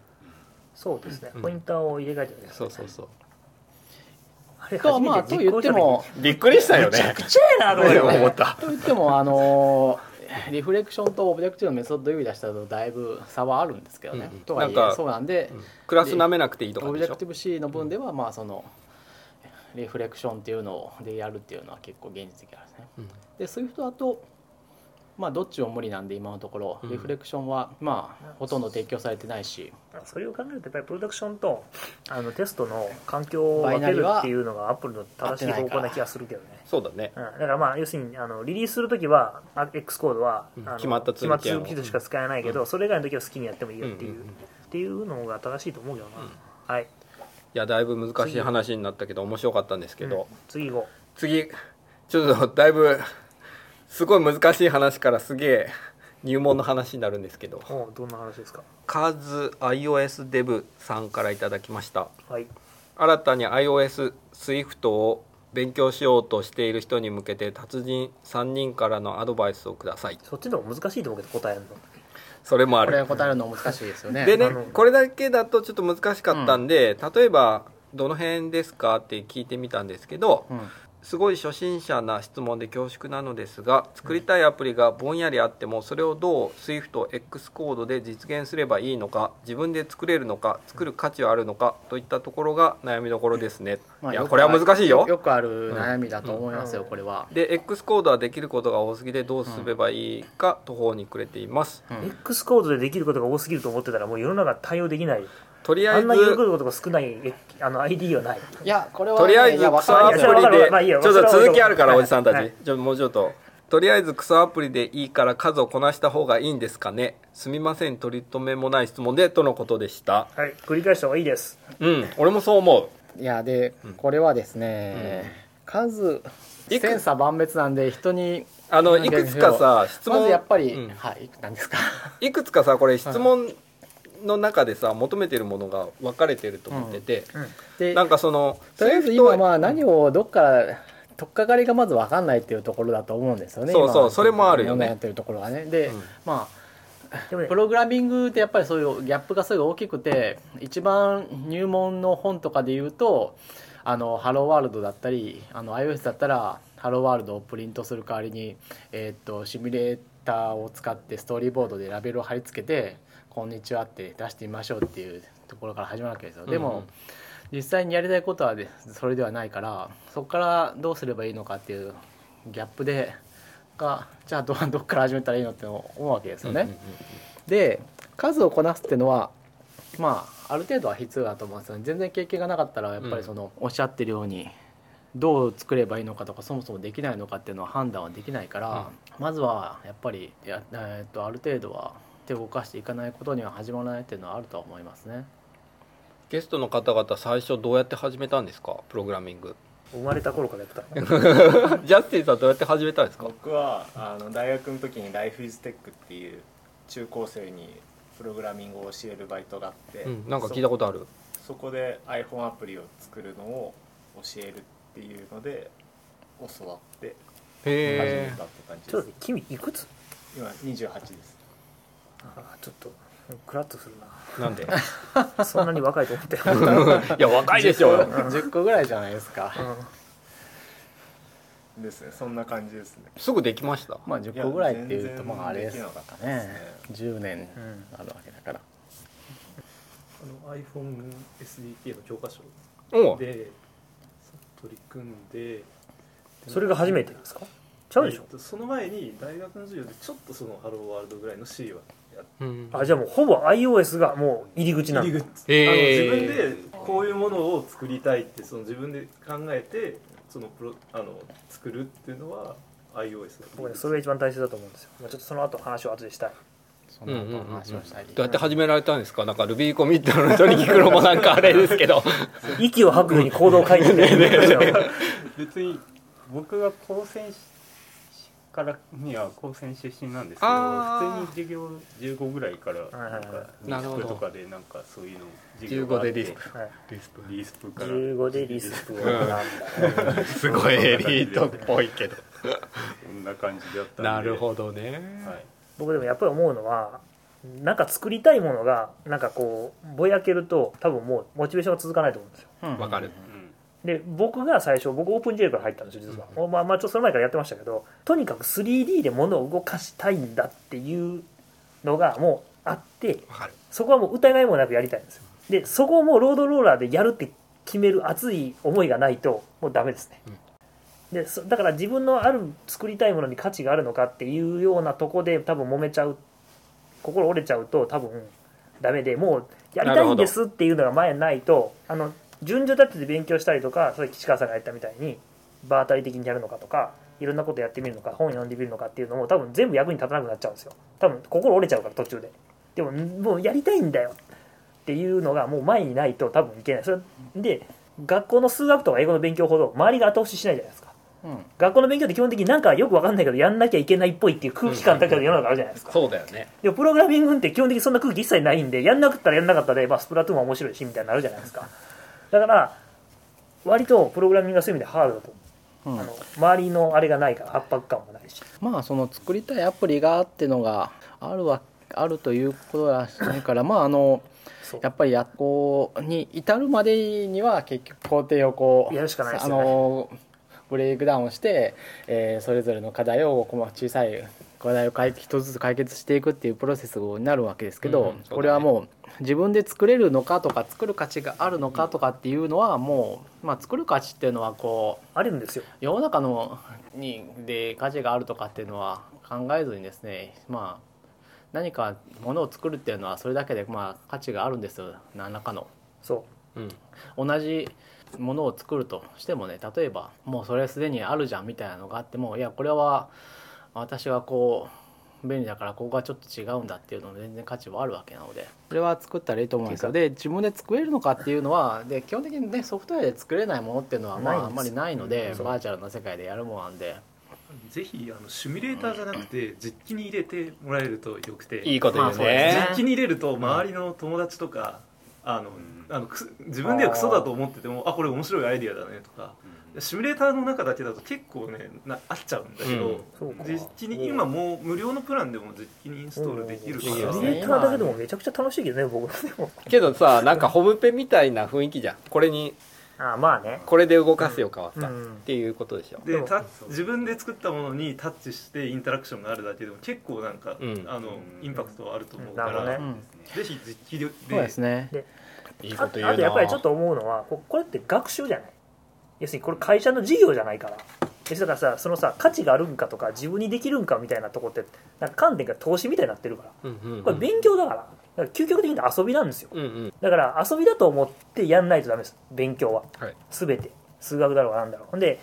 なんかあるもの作って意味あるんですかとかってそんなこと言ったら算数なんてもうさん4000年ぐらい前からみんなやり続けてきてるわけで知ってる人は全員知ってるわけでじゃあそんな時やる価値あるんですかとかそれは関係ないですよ勉強じゃ基本的に遊びなんです全部たまたまプログラミングが彼になるっていうだけの話であってだからそこちょっとあのもうちょっと楽しめな方だから遊んでると思ってやるのが一番いいと思います、うんうんそうですねいいこと言うねみんな、遊びなんですよこのみんな、まあなんでまだずからこれじゃは遊び僕ら遊びを金にしてるんですよあとお金かかんないしねまずはプログラミングはあそうんまりあそうそうで、はい初期投資が初期投資が ほとんどかからないからまあだからもうだからこうよく聞くとそういうことを聞くといいからさっさと始めるみたいなことが言う人はそういう感じもあるわけですよねやろう、うんまあ Mac を持ってないとかだったらまだあもしかしたらあれかもしれないけどでも悪意最近安いしねとか買うとですね、ああそっかそっかマックはかかりますね確かにだからまあまずちょっとい X コードで MacBook でも十分だってプログラミングできる、できるできる、ねうん全然ですえよ MacBook でむしろもう全然いけますよ MacBook でコンパイル遅いよっていうぐらいのソースコードの量にななるぐらいまでいけばいいと思いまうすよ、んうんそうだねまあ、まずその X コードで途方に SwiftX コードで途方に暮れてる段階だから、まあ、まずちょっと一回書いてみるとまたもうちょっと今度は具体的にこれをやろうとしたけどできよく分かりませんででこのねまたそういうのを今度聞いてもらえばいいと思うんですよねそうするとだんだんやっぱり進んでいくことになるからとりあえず途方に暮れてる状態だと何が分かんないのかもやっぱり分かんないから僕一個言うなら完成させることだと思う完成させることなるほどどうですかねなんか途中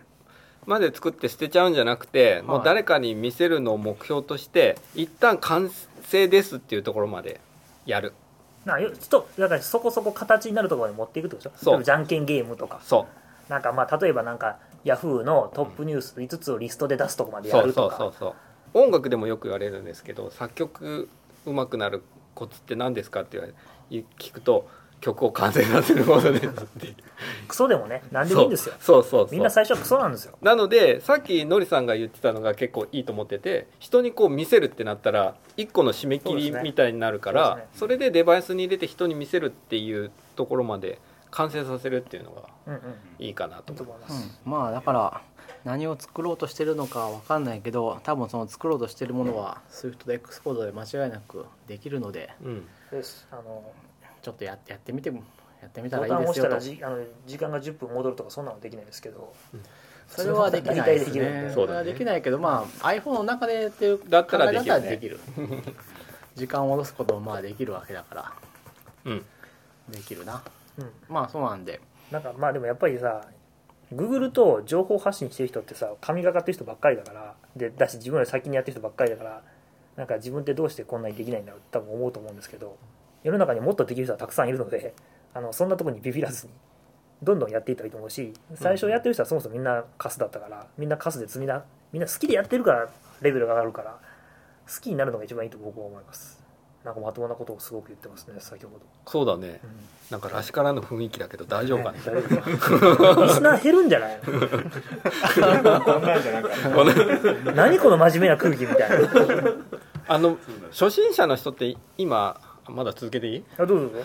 もう今どうなのか分かんないけど例えばネットでググると断片的な情報が結構見つかってなんかいつもこっちもなんか統一性のないやつを見てるってことになるので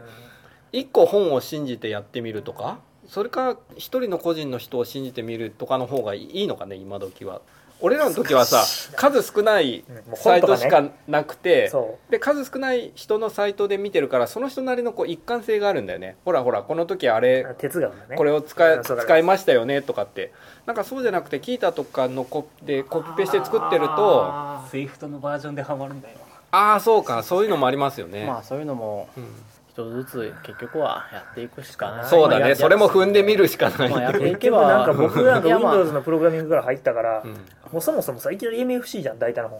オブジェクト思考分からへんのに、MFC で組めるわけないやん、うんでまたまビジュアル C の白コードがむちゃくちゃやからさもうおまじないだらけで素人が見たら全然分かんないんですよ、で結局もう1万円か2万円ぐらい使って本買いまくってで初めて MFC 使わずにアプリを作りましょうっていう本があーと巡り合ってやそれをあのあのあくまでやってみたいなとこがあって進んでくるのもあるからあるよねうんそういうバイブルみたいなやつあるよねありますもうあの本だけはみたいな僕もね C のポインターが分かんなくてね C のポインター完全制覇っていう前前橋さんだかなだっていう方がなんか書いてる本があってそれのおかげで C が分かるようになってそこからオブジェクティブ C に行ったんですなよ、るほどなるほどうん結局そのセンター試験の勉強ではないので、まあそのどういうやり方が合ってるかとかそのやり方がこの場合においては正しい間違ってるとかこっちの方がいいみたいなものはまあ究極的には自分で判断しなければいけないうんわけ、そうだね問題じゃないですかそう全でてすねういうそんこなとは枯れてないですからなねので取っかかり、えっと入門の人に対してこれを見ていればバッチリだよみたいなのがもちろんあったらそれはいいと思うんですけど、うんまあまあま人あによるしねあのそういうことも踏まえていろいろつまずきながらっていうのはまあ無駄にはならないのでまあ、てかまさにそれって学び方の勉強なんで要するに,、うんうん要するに高そう校、だね大学受験ぐらいまでって基本的にもう分野腐ってるんで教え方とかもはっきり分かってるわけですよ、うん数学だからでもやっぱり大学入って研究し始めた瞬間にこれ勉強したいんですけどって言ったら世の中に本が3冊か2冊しかないとで片っぽは間違いだらけですなんか雑にああるし下手するとそれもう変わっちゃったみたいなのも雑で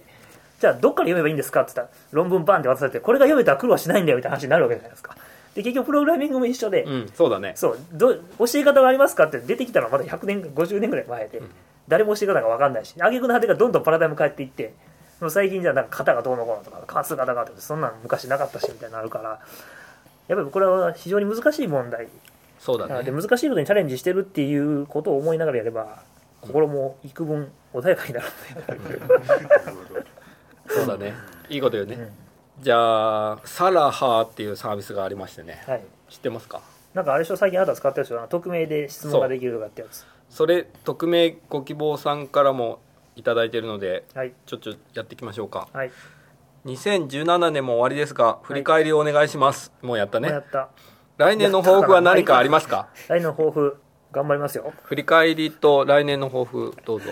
今年はね僕ね仕事いろいろややらかしたからね来年はちょっとやりたいなちゃんと何何研究はうまくいってないって話ですか研究はねうん一個うまくいかなかったねあまあでもそうなそれはんだすごく面白かったから僕なりには良かった、でまあもう一個じ事業部的なやつの仕事がちょっとダメになっちゃったんで来年はもうちょっと違う観点でやっていきたいなとうん思っております仕事の鬼ですね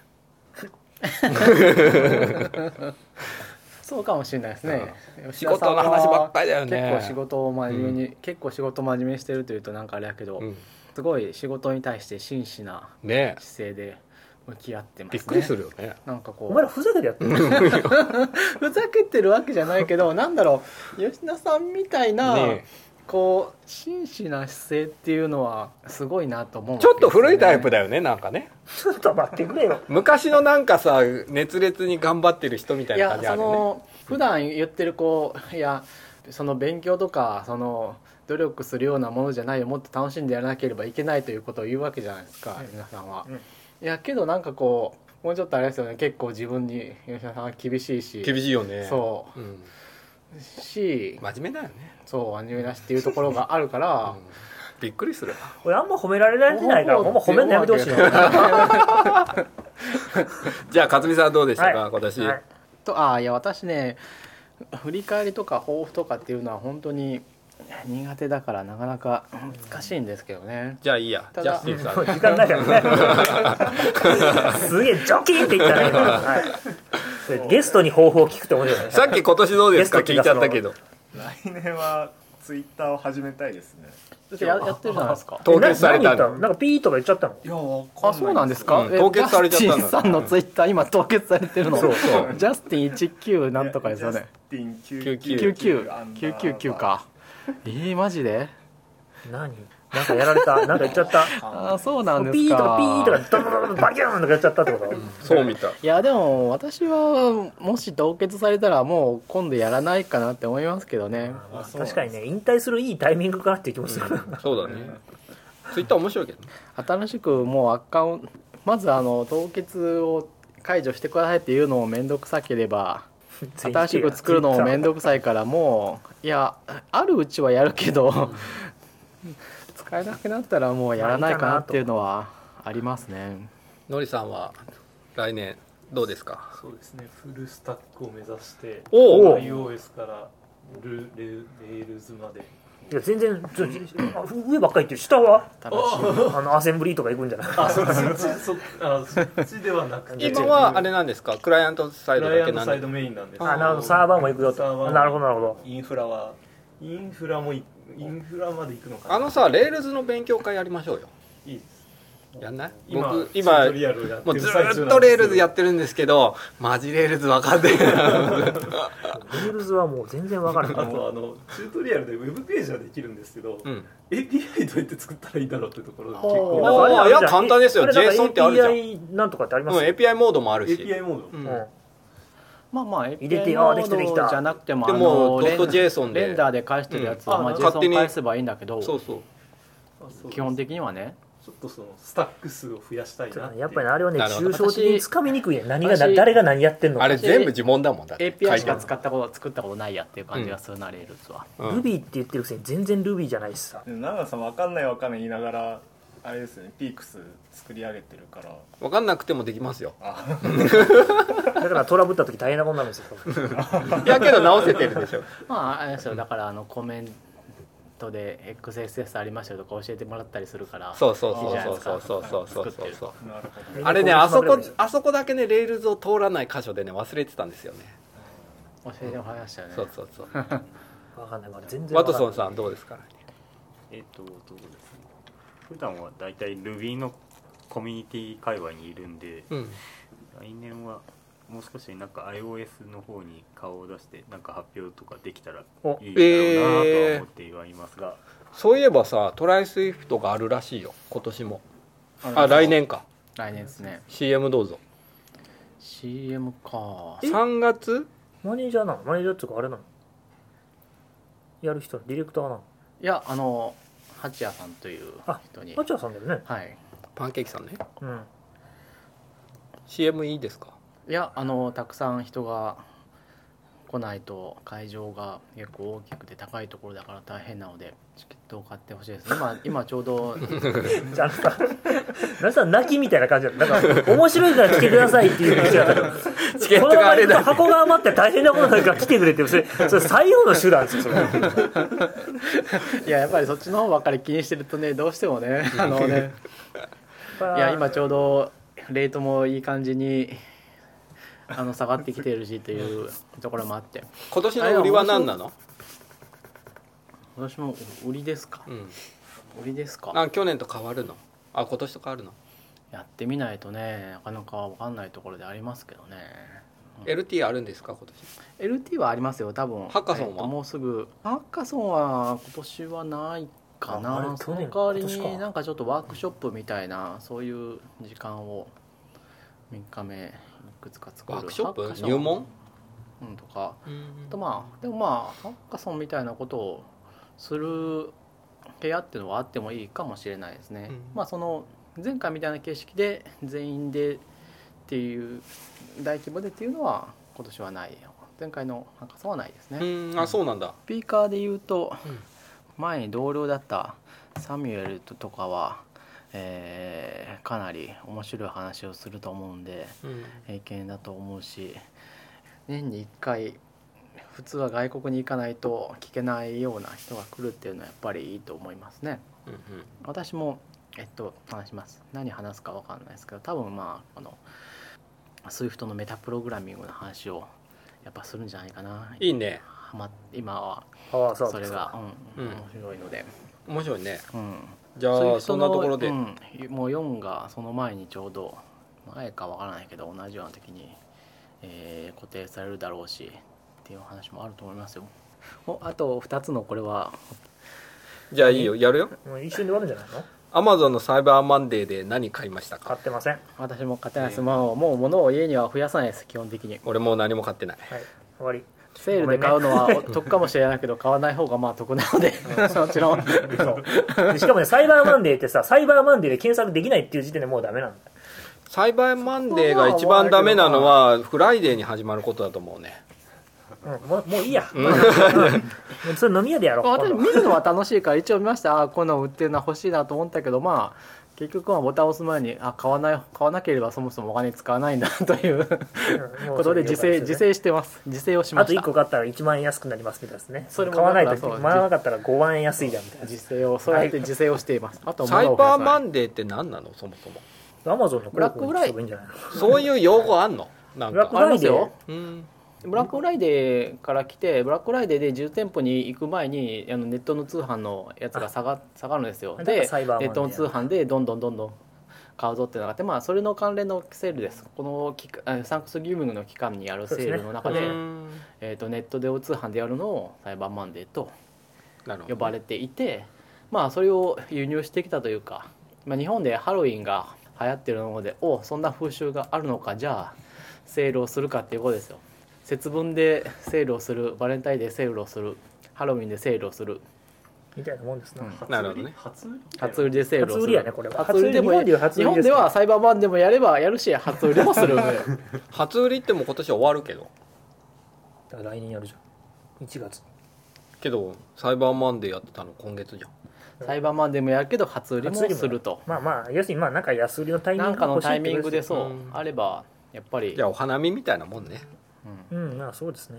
皆さんのポケモリンのレベルを教えてください、まあ、や一って桁までせすんね一桁ですおね気に入りのキャラクターやアイテムなどあれば知まあ、り一たいで日一す、回ログインしてお気に入りのキャラクターやはつばってつるばわ九け郎ないですやつば九郎ですなんかなんだっけおいで動物アイのテム森あはあのたぬきちが来る椅子を買いましたそうー俺動物の森ってたぬき全ち然が知らんねん来てくれますもうこれ以上ゲームやったら人生破綻する ねんあとのりさんからいただきました本人おるかなうん、AirPods 発売から1年ぐらい経ちますが皆さんどうですか私はなくしたにといったトラブルはなかったです僕は嫁に取られたポンエアポーズの イヤホンをなくすっていうのはだから前から言ったようにそうそうないと思うんですよただあの充電器をなくした人っていうのは私はいる結構いるんじゃないかなと思ってますねあれって Find My AirPods できるんでしょいきますよたすだごいよねうんインドマイケースができないうんなるほどうんあと私ねイヤホン はねえっと骨伝導式の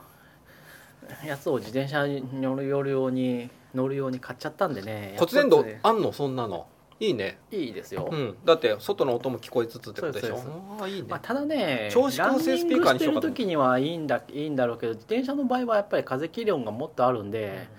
そんなには聞こえないですねあーそうなんだいくら骨伝導でも、うん、超指向性スピーカーの方がいいんじゃないなんでいいいかもしれないけど前からこうんこだけに指向性でバーってなってた結局ら風切り音があるから風あん切り音まがでしか変くなっちゃうわんないんじゃないかなわかんないけど難しいと思うよじゃああれ結構がね制自御が転車に乗る時のもんにはその耳は開いてないとダメですよね周囲の環境音はやっぱり聞こえないので聞きたいんだったらあのカナル型でいいんですよダメだよからまあ危ない必ずダメだよね危ないよねうん、絶危な対いやめてしよ法律車運も転してる側したらもう殺してやろうかと思うから危ないし法律にも引っかあの触れるしっていうところでダメなんですねで時点としてその耳を開けた状態でも聞こえるものっていうのがあるんですけどそうすると自転車の場合は結局風切り音が聞こえてしまうので音楽を聴くっていうのはまあ多分無理なんじゃないかなと思いますなねるほどね分かんないそなうんだよかこうテクノロジーのブレイクスルーがないとちょっと難しいですねなるほどね QC35 持ってるからあそうそうノイズキャンセリング的な手法はいいかと思っていて風切り音だけをあえっ、とあれでダメです風切り音は周波数が高すぎてカットできませんなるほあどーそうかもね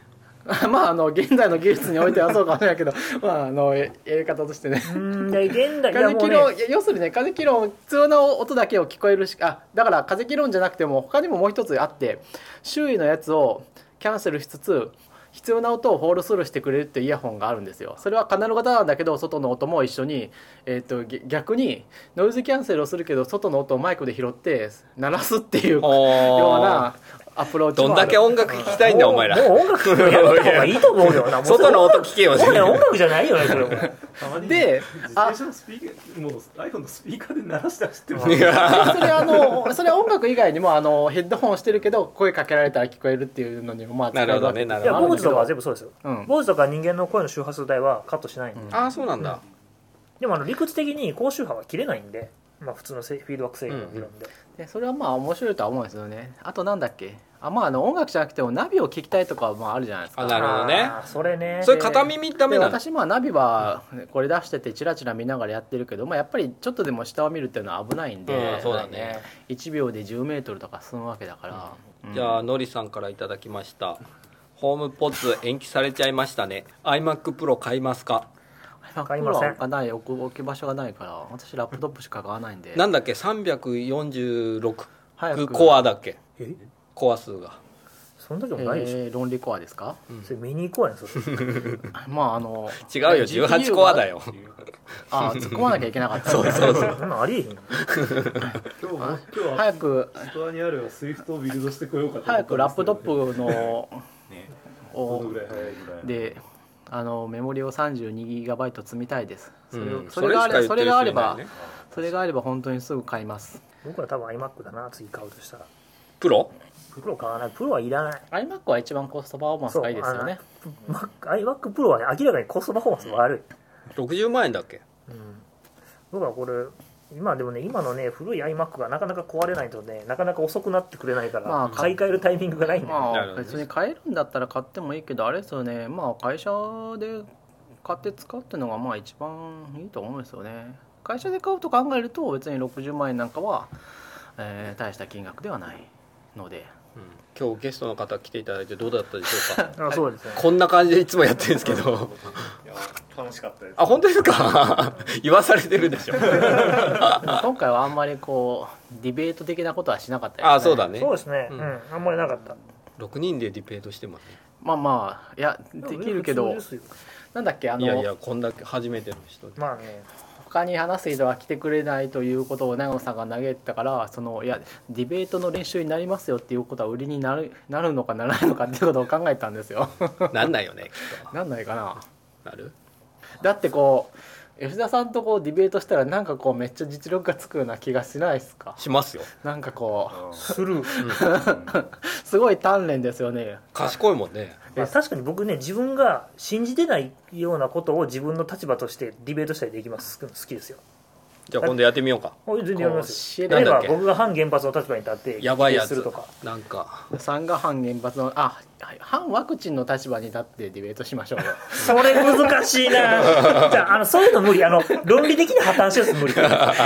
あどういうことのだからその論論点理が的に破綻してようがしていまいがどちらをいやだからいや破だ綻しすぎるともう常に突っ込まれるだかからら例えばそのさ要デすィるにベートは可能ではあるけどそれ要はするにだ苦から手もうさだといもうう花から破綻してたやつだから例えばお化けはいるとか例えば、あのーいやでもそれはお化けいる可と思い能ますよお化けはいない可能でしょえ可能ディベートのテーマとしては合理的でしょ別合理に的かなおばまあでもお化けはまあまだいいかなまあうんまあうんあのねロジックが積み上げられないやつダメです例えばそうだね常に負けるってやつでしょそれだからさ反論できないんですよだから、うんもうだからもう花花から破綻してるから、うんうんそうだねだから ななんていうの僕そのうんそうなんですって言ってしまううん確かに負けとるみたいなまあいいかまあでもねうんまあのりさんどうだったでしょうかまあ反ワクチンはしないけど大体こんな雰囲気で撮ってるんだろうな、あ ーどうだったでしょうえ楽しかっあ本当ですかありがとうございましたマジでまた来てくださいいたそうですね機会がありつか公開録音じゃやってもいいのかもしれないですねじゃあうん次は年明けかなまあ年明けちゃう時間ないしな次公開録音やる年末年末進行だしねうんじいやゃだあからリモートで参加できるようになったらそうリモートですよみんな参加しやすいんです今度じゃあライブやろうそれなからライブやろうかライブリモートでやるならライブやるよライブ配信そっちの方がいいララバなんですかいやカラッイブトで配きひん信やんカライッブトできひんやんライブ配信しやすいのってじゃあカットできひんやんカットしなくても大丈夫でしょ、ダメだよ俺何言うか分からへんもん俺多分死ねとか言うもん多分俺うん、いや死ねってもう10回ぐらい流れてるけどいや普段から汚い言葉を使わないようにするほらまたこの話が始まったもう終わりそうになるんでこちらお疲れ様でしお疲れ様でした皆たさん良いお年をありがとうございました良いお年を